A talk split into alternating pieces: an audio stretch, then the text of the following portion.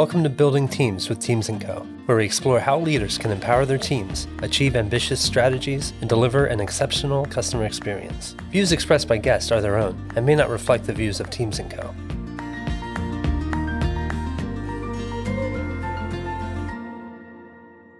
Well, hey, everybody, welcome into this week's edition of the Building Teams with Teams and Co podcast. This is Mike Vaglis, your host, here with Tracy, uh, the president of Teams and Co., and uh, the other host of this podcast. And I'm really excited to welcome in Tim Kakir. Uh, Tim is a growth consultant. He is the co founder and growth lead of Juno Talent, and he has a lot of other things uh, that he is working on. So, Tim, Tracy, welcome in. It's great to see you both. Hello, it's a pleasure to be here. Thank you for the warm welcome, guys. Yeah, thanks, Tim. Thanks for joining us. Um, you know, I think we're really excited to have you, um, and we're really excited to learn a little bit more about your growth consulting and, and how you achieve that with the the leaders and companies you work with. So maybe we could just start there. You could give our listeners a little bit, you know, of a background on you and your work and uh, how this all got started. Yeah, for sure, for sure. Uh, well, I mean, my growth consultancy is a, it's an interesting story because um, I started my career really in sales, and I did I did the, the hard sales, basically door to door in California. I used to sell Turkish carpets because I'm half Turkish. So I used to sell carpets door to door. That was that was really really bad back then. I was young, and you know I wanted to make some money. So it, it was fun, but uh, then I realized that oh my god, I don't want to keep doing this. I don't want to force people into buying something they don't need. So, so I changed to marketing. Then I discovered marketing, and that's when I, I moved to London, uh, to UK, and I start really loving presenting products to the people that might need the product, right? Instead of just forcing them and finding the people that needs the products. So that started to, to bring me into uh, media, media companies, publishing companies. From there on, I love digital. I love tools. I love softwares. I love anything that is tech. I'm I'm quite addicted to that. So I got into uh, the tech startup scene, and there I heard about this cool thing, which was back then was cool. Now it's not cool. Uh, growth hacking, right? Growth hacker, growth hacking. that was super cool back then. Everybody was like, "Oh, I'm a growth hacker. You're a growth. You're not a growth hacker." Blah blah. blah. so, um, so I went and I did a growth hacking uh, school or course or something like that, and I called myself a growth hacker for a few years, and and then I realized that those little hacks they're, they're not sustainable. So then I, I, I step back a little bit. I zoomed out and um, I start calling myself a growth consultant because I start bringing my sales, my marketing knowledge. I got into product and my tech knowledge to be able to call myself a growth consultant and not just a marketeer, not just a growth hacker, but helping the businesses with growth, basically from uh, systems, tooling, knowledge management, collective intelligence, and so on. And that's why I call myself a growth consultant. Uh, I help usually tech companies, mainly um, deep tech companies, startups. Round A investment, round B investment is where really I see uh, where my value comes into play.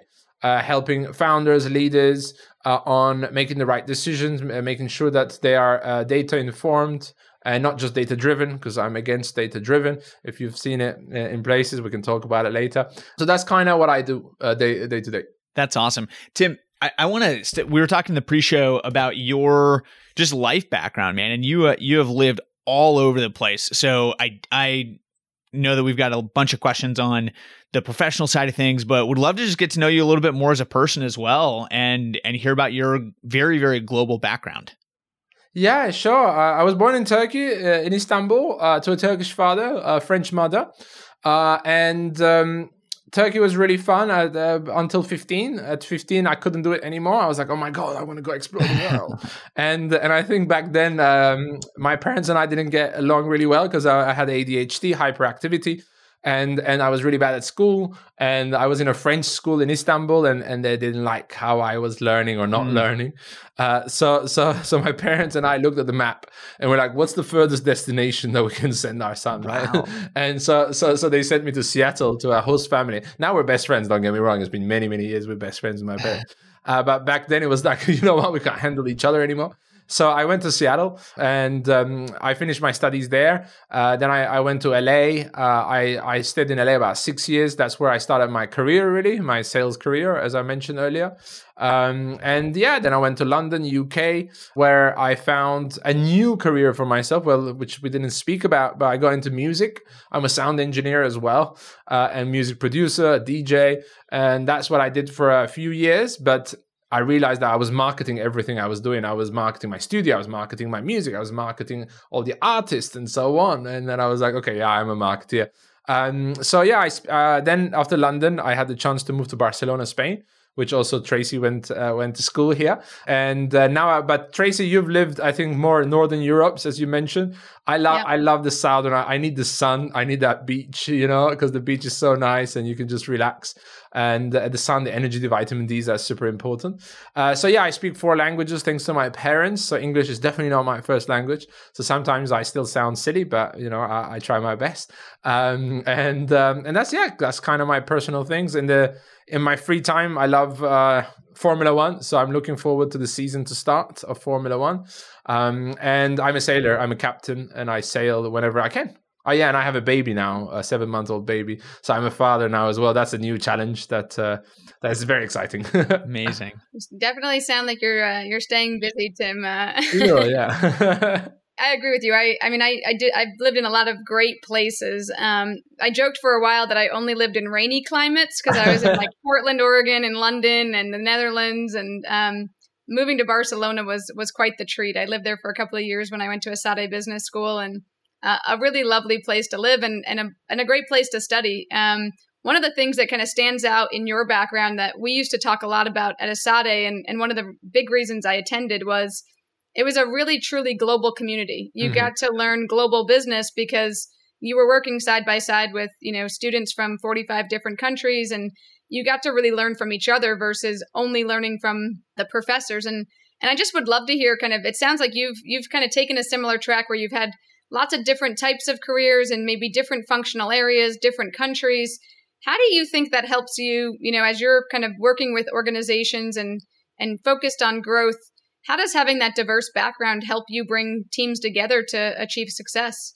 Uh, well, great question. I mean, I think that uh, the diversity is very important on culture, understanding other people, where they come from, their backgrounds. You can look from different angles at the problems and so on. So that helps me as a professional. But me as a professional, I can help other professionals because I can kind of relate. Maybe they're not exactly from the same backgrounds or countries and so on. But since we've seen different countries and different languages and different cultures, as I mentioned, things are very different in different places. And we forget this sometimes, especially in, in now in remote companies and so on it's very hard to relate uh, to people who you know uh, live in in different areas um, so I think that helps a lot. Speaking the different languages uh, opened me uh, many, many doors in sales, in marketing, in operations, in growth, and so on. Um, and yeah, I, I've never. People ask me like, you guys ask me where I'm from. I, I don't even like to say I'm half Turkish, half French. I, I'm I'm a world citizen. I love the world, and and this is our world. You know, it's Mother Nature. I can live anywhere I want. You know, and I want to. I love to change locations every five every five to eight years or so because it's a new challenge. I meet new people. I I learn new cultures. I see new problems that I want to solve, and and it gets my brain going. Because if not, I feel very flat and and, and bored. So I have I need that stimulation at all times. Yeah, that's fascinating, Tim. And I think that um, it is such a global world. I mean, I think about the people that I work with on an everyday basis, and it ranges from you know Brazil to the Philippines to Australia to Europe uh, to you know to Berlin. Like it, it's amazing the breadth of people that we meet with just on a on a regular basis, and I am so jealous. I speak one language, and so I I love the uh, just the the range and and what that brings. So that's I don't know that's just really cool, and, and I I appreciate your perspective, and I'm sure that that brings a lot of empathy for people, you know, that you work with wherever they're from and and from a lot of different cultural backgrounds. Well, Mike, you speak the most important language. Luckily, it's English, right? so, so, so, so that's good. yeah, I, I, I, keep telling some of my Brazilian counterparts that I'm going to learn Portuguese one of these days. Um, so that'll come in at some point in the next couple years, hopefully. But Tim, I want to dig a little bit more into your role as a growth consultant, your role as a founder, um, and particularly, you know, talking a little bit about the stage of company that you work with, right? I think growth and the imperative for mm-hmm. growth looks different. If you're talking about, you know, an early stage startup who's working to find product market fit, you know, certainly growth and thinking about channel and thinking about things like that is is super important, but it sounds like you may be more focused on a little bit further along in the maturity curve when an organization has found product market fit maybe at the stage where they're growing the team and and putting together some process uh, out of the chaos of early stage startup. Um, so can you talk a little bit more about the sweet spot from like a maturity perspective of organizations that you work with? Yeah, yeah. Uh, I think that it's I'm more focused on the round A stuff because they can pay me, yeah. right? So uh, I I actually love the very very early stage. I love I love when there's nothing. I love that chaos. I love starting from scratch. And that really it's what stimulates my mind, you know, making sure that we build the best tooling in the beginning, the best processes and and we build on top of it. But obviously, as a consultant, uh, you know, uh, we all got to get paid now that I have a baby as well. Is even uh, is even more important. Yeah. So I'm I'm able to help companies on the round A investment because they still have a massive um, area for growth, which usually it's it's their their tech stack, their tooling, uh, the collaboration between the teams. Uh, usually, their frameworks they're using or their processes they're using are not as collaborative as one uh, might ex- expect.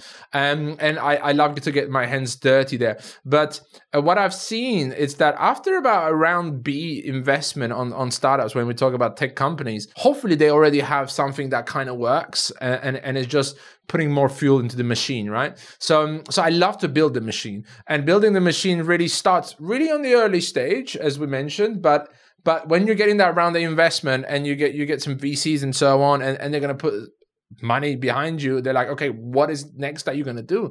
And usually that's where you you want to change all your tooling right? If you're using um, a, a, crm on your notion because you just build it like a, a, very easy crm that you've built on a spreadsheet or, or notion or something like that then when you get the money you're like okay i need to go to hubspot i need to go to salesforce i need to get some serious tools. Uh, and that's where really i love to uh, to help founders and their teams on making sure that we have the right tools, that we have the right processes. Um, and uh, going back a little bit more to what you said, Mike, I think I think every company has can have growth in every every mm-hmm. type of uh, of investment, or if they're good new features, new products, uh, new regions, if they open uh, to new countries, and so on. But the one thing that we have to remember is that is that we should take the time of thinking about that because people don't. What I've realized, and this is why I tell to a lot of founders, is like, oh, they're like, wow, we're fast growth, we're growing, we're growing super quickly. I'm like, yeah, of course, that's great. But before you grow too much, make sure that you're ready for that growth. Yeah.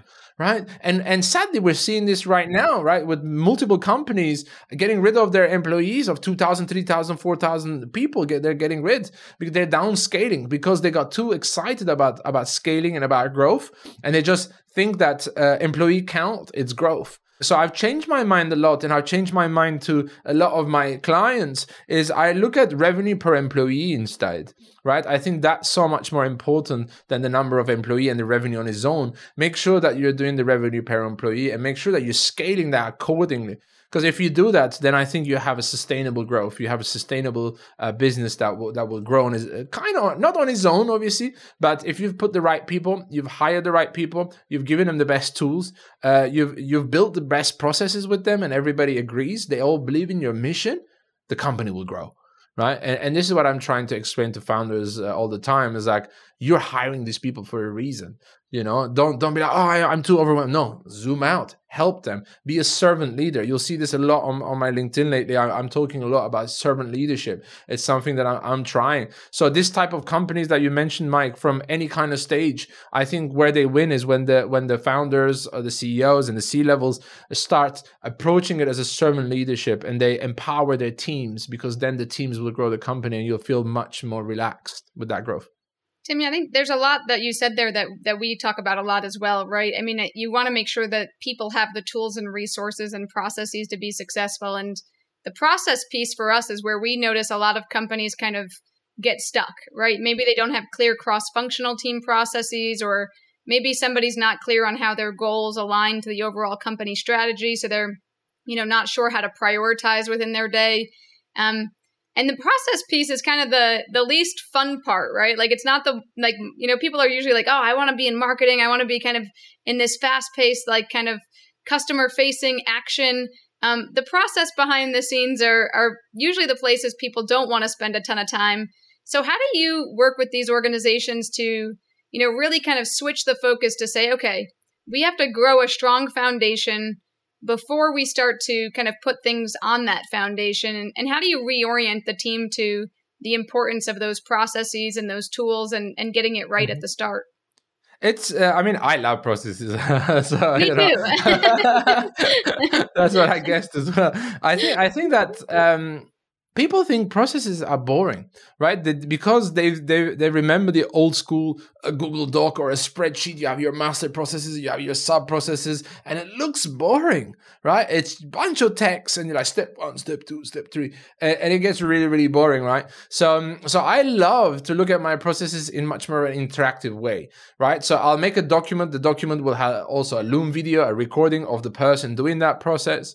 Uh, there will be uh, always a flow chart. The document document will be quite, um, if I may say, it will be quite sexy, right? I'd like to read that document. You know, that that's where I, I really, I really do focus on making sure those documents, those pages on Notion, on Google. I mean, Google Doc. I don't like Google Docs for this type of stuff anymore. We have such great tools now to document things.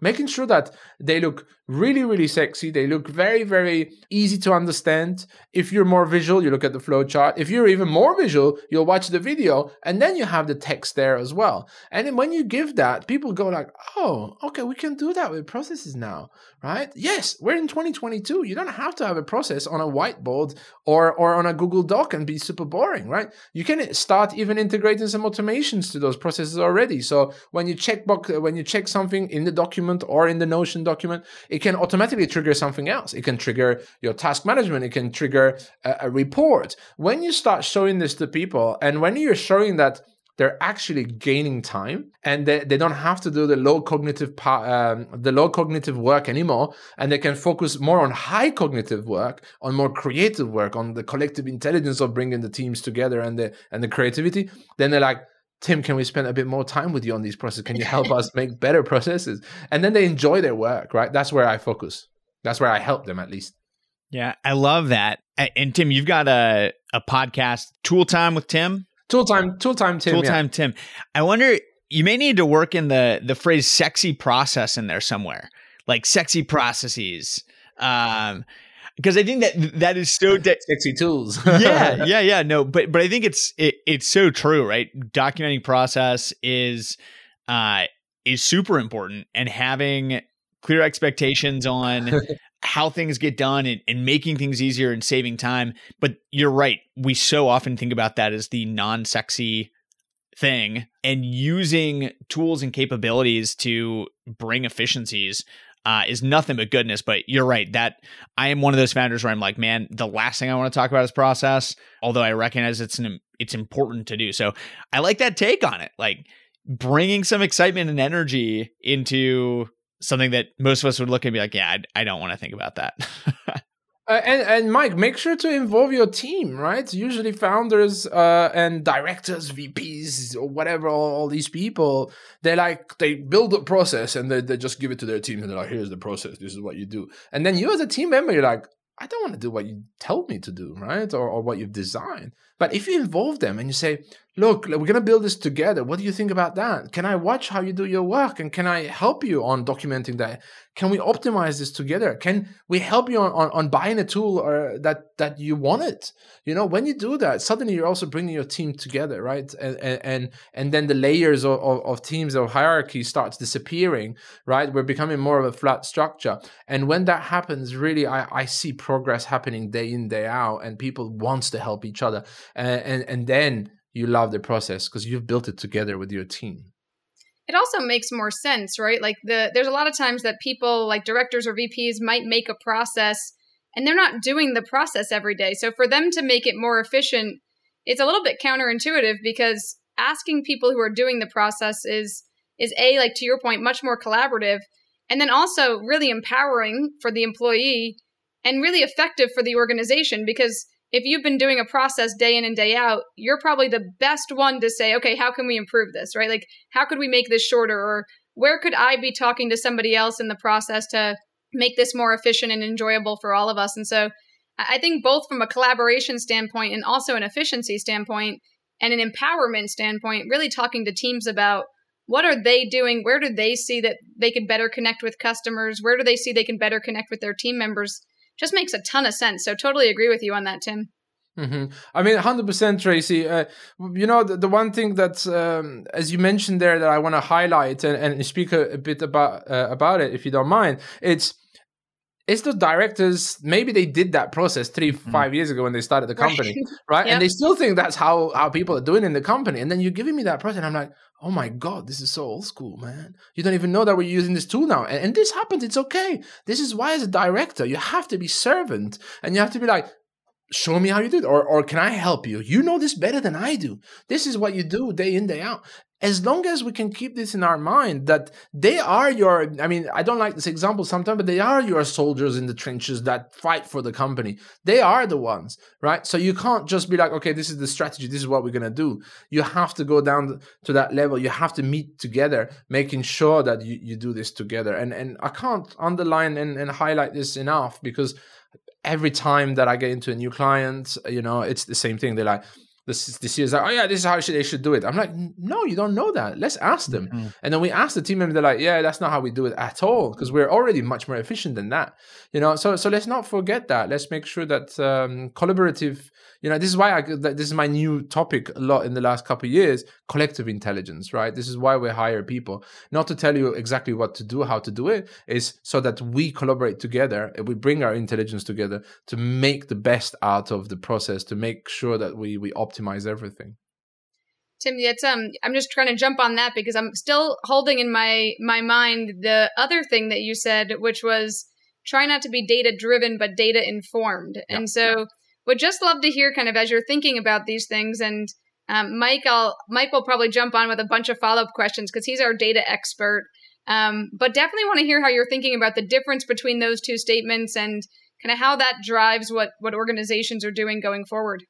Yeah, well, uh, I'll definitely speak a little bit about the history here, right? Um, about let's say 15 20 years ago we didn't have enough data right we didn't have enough tracking enough tools enough dashboards and so on so what we did is we built a lot of tools, right? We built so many products and platforms and SaaS and stuff on data, data, data. Everybody got data obsessed, or I call it data drawn. Suddenly we had data from everywhere. And then everything was, oh, you have to be data driven, data driven. Great. While we were becoming data driven, we forgot about emotions. We forgot about gut feelings. We forgot about the humanity of decision making, right? And we just put it into numbers. And numbers are great, but Sometimes there are certain decisions you should not be data driven at all. You should zoom out, you should be data informed. You should look at your data and be like, okay, the data tells me this, but I run this business. I'm going to ask my team. I know the industry. I know that this is going to change in six months. Maybe, maybe there's a political issue in the world, right? Maybe there, there is a pandemic right? And when you take these into consideration, then you're like, you know what? I'm not going to do what the data tells me. I'm not going to be data driven, but I am a smart person. I look at my data, I'm data informed, and I'm still going to, as a leader, I, I've also asked my team, right? I will make that decision, right? And maybe the decision might be wrong. If the decision is wrong, make sure that you learn from it so that the next decisions are, are better. But let's not be too data obsessed. Uh, I have certain clients when you ask them anything, you know, or you say we're gonna do this, they're like, go back up with data. Everything has to be backed up with data. If everything was backed up with data, we wouldn't do something new, mm-hmm. right? Because the data is with things that is happening and, and so on. So to do new things, we have to we have to experiment and sometimes the experimentation doesn't come from just data it comes from a gut feeling yeah i think that's super important as well and, and not to be you know anti-data but in order to say like for instance one of the things that we're doing right now with my business is we're extending into a new channel right so the old data that we have from our original channel is mm-hmm. it, we can't use it to make future projections it's we need to go make a decision that's informed by market context competitive context etc but ultimately we are committed to making a decision with the information that we have, recognizing it's imperfect, and then saying, okay, what what data do we need to go collect in order to either validate or disprove the hypothesis that we have that a new channel is going to be worth entering. And I think that it's it's challenging to resist the temptation of using existing like hindsight and hind data. If you say, "Hey, things are going to change," it, it's hard to sort of unclench your fists from that and say, "Okay, we're going to go do something new." Um, I I had sort of a question on on a little bit different track and something that you mentioned earlier.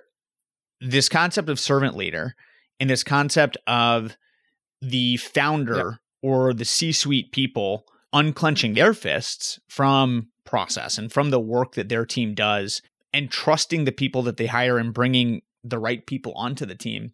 I think that takes a lot of humility. Um, what do you find when you're working mm-hmm. with founders and C-suite people? How do you help encourage them to uh, not abdicate their responsibility, but equip and enable their team to be successful, even if that means stepping back yeah, well, well it, it's difficult. Um, it's difficult because uh, some characters, obviously, some some founders' characters, uh, is a lot of ego into the play, right? And and I think that's why ego is the enemy. The book and stuff, ego is really the enemy, right? And um, and you know, I had a lot of ego as well. I'm trying to get rid of it. It's been years that I I really work on it as well myself, and I think that we all have some sort of ego, and and and really, it's the ego that's that stops us from growing, right? And so when you're a big C level on a big company, you have 500, 700,000, whatever team members, and, and, you know, you have some good revenue and so on, and you don't go and look at what people does and how they do it and you can't help them there. You're not unblocking things. You're bringing new blockers right? You, you keep bringing new blockers all the time saying oh we're going to try this country or we're going to do this. You block hold on we have other things that we need to unblock. And and if you can't go there and, and and see these things and as a leader if your role is not to unblock things for your team then then you're not a good leader. You should not be leading that team right? I'm sorry but it is what it is. Your your your role is to serve your people because you are a community you're a mission driven community right? I had a post on linkedin that that went quite well.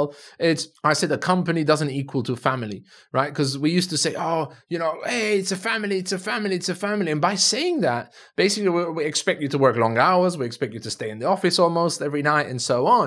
But instead let's zoom, zoom back out and no we are a, a mission driven community. When we say we're a mission driven community then the layers uh, uh, of hierarchy doesn't really matter in my opinion right? There's no dad there's no son you know there there's no daughter there's no cousins or uncles. It's we are a community together we're going towards that mission. So how do we go? Okay i have 10 years of experience okay i have a bit more experience. That doesn't mean that you know that i know everything right? This is why i hire other people as well right? So so how leaders can go down and when I sit down, I don't even like to say that because then it's still layers, right? How can they sit with their team members and see what they're doing day in day out? I've had a few success stories where where I had some CEOs and I told them because they were like, "Oh, that this doesn't get done like I want," blah blah blah. I said, "Why don't you do it?" I said, "For two weeks, you're gonna do it from now." And they're like, "What? Well, i have been the CEO of this company for many mm-hmm. years." I'm like, "Yeah." Well, have you done customer support lately? Do you know what your customers want? Oh yeah, I saw the report. I'm like, no. Go speak to a customer, right? Go down, go sit, go sit. We, we had an office. I said, go sit with your support team and see how challenging that is. The person sat down. There's that CEO I remember, came I think a day and said, "I can't do this. this this this is very difficult." I'm like, "Yes, exactly, right." So you can't just tell people how to do something that they're really trying hard, but suddenly then uh, you, you would call those customer support members. They'd be like, "How can I help you?" Yeah. And they'll tell you. They'll they'll even tell you, "Ah, oh, we want a, a water fountain closer because we need to answer more, or we want some templates, or we want automation platform, or we want marketing or or the website team to put some FAQs, and that's going to help us a lot." And those ideas, when you can get them as a leader, those ideas, and then you see the importance of those ideas and you can implement that, you are a servant. You've served your teams. You've unblocked their blockers, right? And and I really believe in that. So so I've experimented with this with a few people. It doesn't work with everybody. Some people just don't want to do it. And usually I, I try not to work with those clients. To be honest with you, I, I had a couple of clients that I had to say, I'm sorry, I can't work with you because you are not open to to, to growing yourself. Like your your personal growth is the humility is you know doing the work that you forgot that is hard because if you do that then you can you can feel one another much better and you can look from their angle and when you can look from their angle this is where growth happens if it's self growth if business growth all the growth happens there in my opinion Tim, that's great. Just kind of turning that question back back to you a little bit. Like, how do you sort of see your benefit to an organization in terms of the blockers you help them remove, and and kind of what's big next for you? Like, what's what's your growth pattern from here? Yeah, first I'll, I'll say uh, how I'm trying to do this with my team. You know, I have a new team. Uh, we're only six people. Um, uh, we just started on December 14th. We were uh, two co-founders. Now we're six, which is quite fast. In two months, we're at six, and it's going to keep growing. So what I do every morning when I open Slack, right, that's where we communicate. You know, I'll make a quick Loom video. I'll say, "Hey guys, good morning. I'm here. How, who can I help today? Who needs some help?" And then I and I'll go and I'll, and I'll look at their messaging and the community. I'm like, "Oh." I know I possibly have an idea on how to do that. Can I pitch in a little bit? And they're like, yeah, sure. And I'm like, oh, there was a tool. They're like, oh yeah, but we didn't have the budget hey, I'll create the budget for that because you have this problem. Let's do it. Right. And then the teams are suddenly becoming much more open on, on calling you up when there's a problem and they're not hiding the problem. And then suddenly they're like, hey, hey, we have this problem now. If you help us now, you know, we might get this um, over the line. Uh, and that that that really helps. And I, am really new to servant leadership, so I'm not gonna speak like I'm the expert. Um, but I'm really trying this. This is, uh, you know, last year I was on paternity leave for about six months and and I've decided that I'm changing how I do work and I and how I manage because I've had some uh, horror horror stories. I've been a bad manager back in the day as well, you know, and and I've seen that you know and and finally maybe becoming a father also helps you you know um, step back and look at things again and and reevaluate yourself and your growth and so on so um, but tracy you asked me what's next for me um, yeah. I'm, I'm about to launch Tooltime Tim, as Mike mentioned. So, Tooltime Tim will be a stream where I will try to help even more people by uh, me testing tools because I'm addicted to testing tools and trying things, right? So, so try to help people getting that knowledge quicker, right? By my failures, by my failures, to be honest with you, and, and my, my winnings, hopefully, as well, sometimes. And then the next thing is really, it's what we've been discussing a little bit, and it's a, it's not a secret anymore because I've spoken to in a few podcasts, is I'm writing a book and my my book is about a framework that I've created, which is called, and I, I will I will share it. It's called the GCO framework, which is goals, challenges, and opportunities and basically this framework that i've been working on and i've i'm, I'm actually a master's professor as well on 20% of my time. And i haven't mentioned that but i'm at sa if uh, you're aware tracy uh, here and gbs sometimes as well. And uh, and i've uh, my students has helped me on multiple projects. And this project was a huge project that we worked with a bunch of my students. And we've done a lot of research on goal setting on challenges on collective intelligence on knowledge management and so on. And i've been able to find finally, because I've been testing this GCO anyways, but without being a framework, without being very official. Now I'm officializing that, and it's it's the goals part is like an OKR 2.0, right? So it's a new way of doing OKRs, uh, but it ties it to challenges. To your challenges are your blockers, are, are your issue log, are the things that are not moving forward, right? The things that I've been saying about unblocking. And then to challenges, all your team is a flat, completely flat structure framework where everybody's opportunities, everybody's challenges are equally respected. And so suddenly any team member can see the challenge of a customer support member or, or even the CEO could be have a challenge, right? And anybody else can see this challenge and bring an opportunity mm-hmm. to the game, uh, you know, and they can bring an opportunity. Everybody will talk about the opportunity. They will score this opportunity with with prioritization frameworks as we know, right? The rice, the pie, the ice, many, many prioritization frameworks I'm not going to get into right now. And then you're finding out what are the best opportunities uh, on the table, right? So I'm writing a book about this. I started to become vocal about this. This is why I, I do recommend, you know, going on my LinkedIn because I post a lot about servant leadership and and collective intelligence and this type of stuff. Um, that's to be my growth because I hate writing, to be honest. You know, I like documenting videos and, and, and flowcharts as mentioned earlier. So so writing a book for me is a massive challenge. And um, you know, and I'm very excited, hopefully by the end of the year to have it completed. That's really exciting, Tim. Well, uh, I'd encourage everybody to go find uh, Tim on LinkedIn, um, and that's Tim C A K I R. And we'll of course include Tim your LinkedIn uh, in the show notes. And yeah, I'm just excited to to follow along, and I can't wait to read the book um, whenever you do release it. Um, but I know that this has been such a, a helpful podcast, and I think so many things that our listeners will resonate with. So, Tim, wish you the best of luck uh, moving forward, and and yeah, I can't wait to to check in with you and and continue this dialogue. Um, I think that there's so much goodness that that we've uncovered. Uh, before we log off, everybody would encourage everybody to uh, give us a five star review, give us a like, and a subscribe. Uh, that really helps us to grow the podcast and continue to bring on new guests like Tim who can share uh, their experiences. But before we sign off, Tim, anything else that you'd want to share with with our listeners?